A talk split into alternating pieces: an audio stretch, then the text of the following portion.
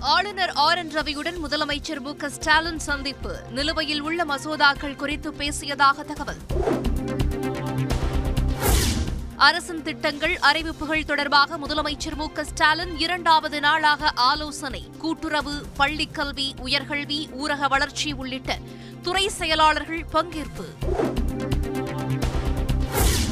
மக்களுக்கு பயன் அளிக்கும் புதிய யுக்திகளை நடைமுறைப்படுத்த அரசு தயாராக இருக்கிறது. அனைத்து துறை செயலாளர்களுக்கும் முதலமைச்சர் ஸ்டாலின் அறிவுறுத்தல். மறைந்த முன்னாள் முதல்வர் கருணாநிதியின் பிறந்த நாளை ஒட்டி சென்னையில் மலர் கண்காட்சி. மூன்று நாள் கண்காட்சியை முதலமைச்சர் மு க ஸ்டாலின் நாளை தொடங்கி வைக்கிறார். டெல்டா மாவட்ட பயணம் தாயின் மடியில் தவழும் உணர்வை ஏற்படுத்தியது. பயண அனுபவங்களை குறிப்பிட்டு முதலமைச்சர் மு ஸ்டாலின் கடிதம். மாநில கல்விக் கொள்கைக்கு குழு அமைத்து தமிழ்நாடு அரசு அரசாணை வெளியீடு. ஓய்வு பெற்ற நீதிபதி முருகேசன் தலைமையில் பதிமூன்று பேர் கொண்ட குழு அமைப்பு. மாணவர்கள் உரிமையை பறிக்கும் பெரியார் பல்கலைக்கழக சுற்றறிக்கையை திரும்பப் பெற வேண்டும். துணைவேந்தர் மற்றும் பதிவாளருக்கு பொதுப்பள்ளிக்கான மாநில மேடை கடிதம். தேசிய கல்வி அமைச்சர்களின் மாநாட்டை தமிழக அரசு புறக்கணித்ததற்கு அண்ணாமலை கண்டனம். முதலமைச்சர் தனிப்பட்ட விருப்பு வெறுப்புகளை மறந்து செயல்பட வேண்டும் என கருத்து. பத்து பதினொன்று பனிரெண்டாம் வகுப்பு பொதுத் தேர்வில் தாராளமாக மதிப்பெண் வழங்க அறிவுறுத்தல். விடைத்தாள் திருத்தும் பணியில் ஈடுபட்டுள்ள ஆசிரியர்களுக்கு கல்வித்துறை அறிவுறுத்தல்.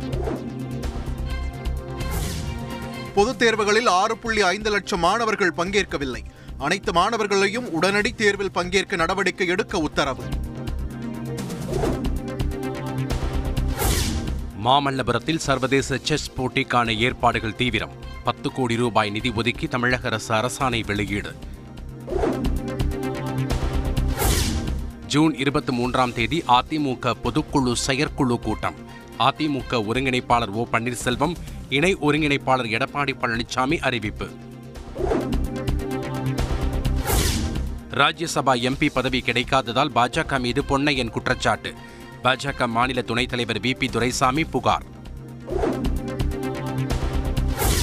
முதல் போக பாசனத்திற்காக வைகை அணையில் இருந்து தொள்ளாயிரம் கன அடி தண்ணீர் திறப்பு. அமைச்சர்கள் ஐ பெரியசாமி மூர்த்தி ஆகியோர் மதகுகளை திறந்து வைத்தனர். நடிகர் ரஜினிகாந்துடன் தென்னிந்திய நடிகர் சங்க நிர்வாகிகள் சந்திப்பு. நடிகர் சங்கத்தின் எதிர்கால செயல்பாடுகள் குறித்து ஆலோசனை. மறைந்த பின்னணி பாடகர் கே கேவின் உடல் மும்பையில் தகனம். இறுதி ஊர்வலத்தில் ஏராளமானோர் பங்கேற்பு. சென்னையில் நடைபெற்ற தேமுதிக மாவட்ட செயலாளர்கள் கூட்டத்தில் பிரேமலதா விஜயகாந்த் பங்கேற்பு. உட்கட்சி தேர்தல் பொதுக்குழு கூட்டம் குறித்து ஆலோசனை. கல்லூரிகளில் கொரோனா தொற்றால் பாதிக்கப்பட்ட மாணவர்களிடம் எந்த பாகுபாடும் காட்டவில்லை. அமைச்சர் மா. சுப்பிரமணியன் விளக்கம். இசையமைப்பாளர் இளையராஜாவுக்கு பிரதமர் மோடி பிறந்தநாள் வாழ்த்து. நீடித்த புகழோடு வாழ தொலைபேசி மூலம் வாழ்த்து. புதிய ஓய்வூதிய திட்டத்தை கைவிடும் எண்ணம் இல்லை. சமூக வலைதளத்தில் பரவி வரும் அறிக்கை உண்மையல்ல என மத்திய அரசு விளக்கம். காங்கிரஸ் தலைவர் சோனியா காந்திக்கு கொரோனா தொற்று உறுதி. காங்கிரஸ் கட்சி அறிவிப்பு. நேஷனல் ஹெரால்டு வழக்கு விவகாரம். அமலாக்கத்துறை விசாரணைக்கு வரும் எட்டாம் தேதி சோனியா காந்தி ஆஜர் என காங்கிரஸ் கட்சி தகவல்.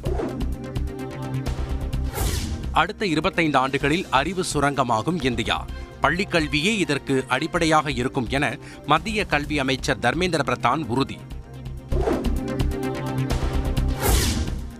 குஜராத் காங்கிரஸ் முன்னாள் தலைவர் ஹர்திக் பட்டேல் பாஜகவில் இணைந்தார். பிரதமர் மோடி தலைமையில் சிறிய வீரனாக பணியாற்றுவேன் என உறுதி. ஊழலை தடுக்க புதிய செயலியை தொடங்கி வைத்தார் முதல்வர் ஜெகன் மோகன் ரெட்டி. ஆந்திர மாநிலத்தில் அதிகாரிகளுக்கு கிடுக்குப்பிடி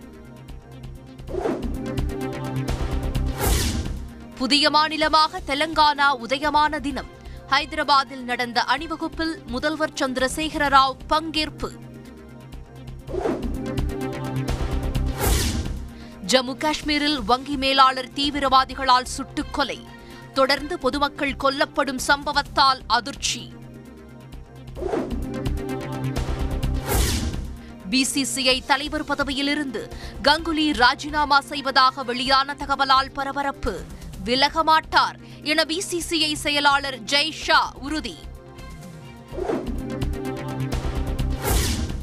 அமெரிக்காவின் ஒக்லஹாமா மாகாணத்தில் உள்ள மருத்துவமனையில் துப்பாக்கிச் சூடு. மர்ம நபர் சரமாரியாக சுட்டதில் ஐந்து பேர் பலி. இங்கிலாந்து ராணியாக எலிசபெத் பதவியேற்று எழுபது ஆண்டுகள் நிறைவு. கொண்டாட்டங்களுடன் களை கட்டிய பக்கிங்ஹாம் அரண்மனை.